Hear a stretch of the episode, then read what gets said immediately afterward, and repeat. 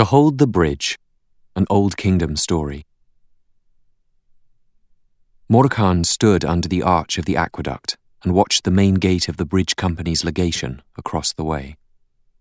The tall twin leaves of the gate were open, so he could see into the courtyard and the front of the grand house beyond. There was great bustle and activity going on, with nine long wagons being loaded and a tenth having a new iron-bound wheel shipped.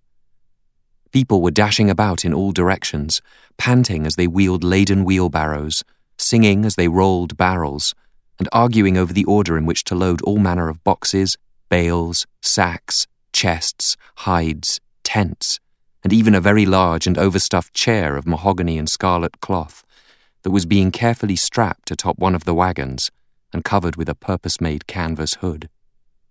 The name of the company was carved into the stone above the gate: The Worshipful Company of the Greenwash and Field Market Bridge. That same name was written on the outside of the old and many times folded paper that Morghan held in his hand. The paper, like the company, was much older than the young man. He had seen only twenty years, but the paper was a share certificate in an enterprise that had been founded in his great-grandfather's time, some eighty-seven years ago.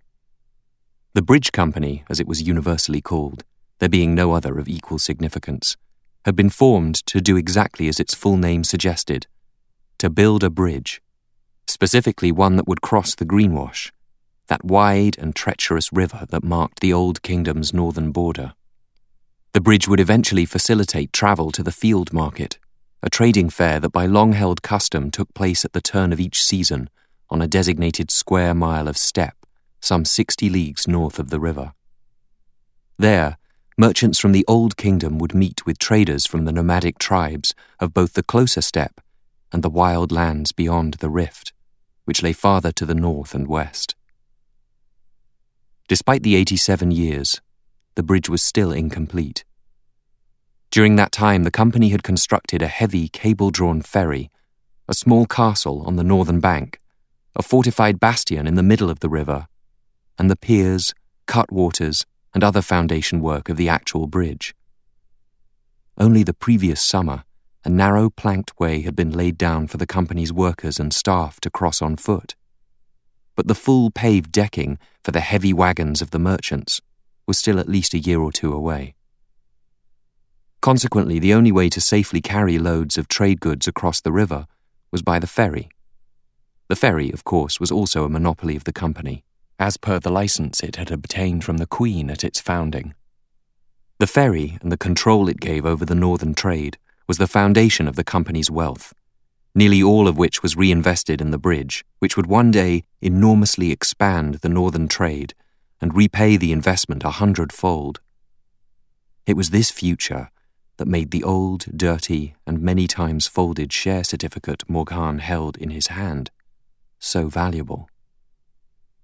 At least, he had often been told it was very valuable, and he hoped that this was true, since it was the sole item of worth that his recently dead, feckless, and generally disastrous parents had left him. The only doubt about its value was that they had left the share certificate to him rather than selling it themselves, as they had sold all other items of worth that had been handed down from his grandmother's estate. There was only one way to find out.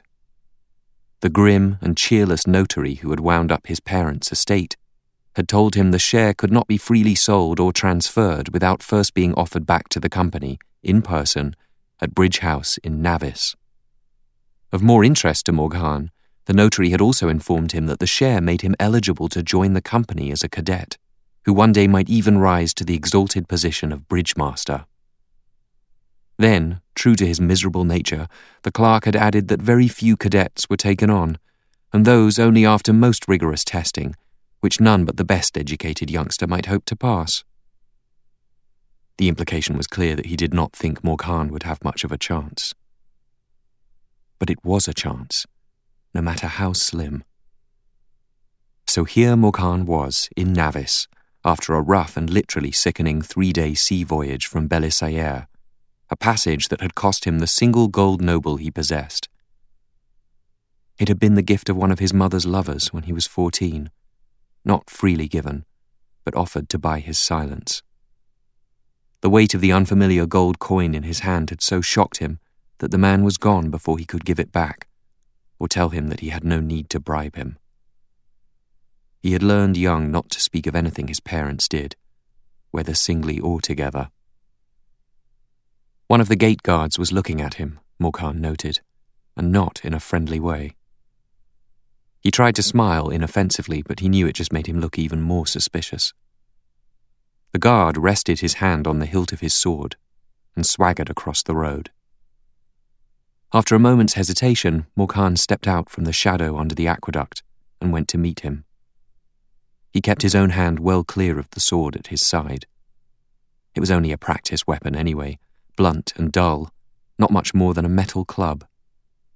That was why Imorne had let him take it from the academy armory.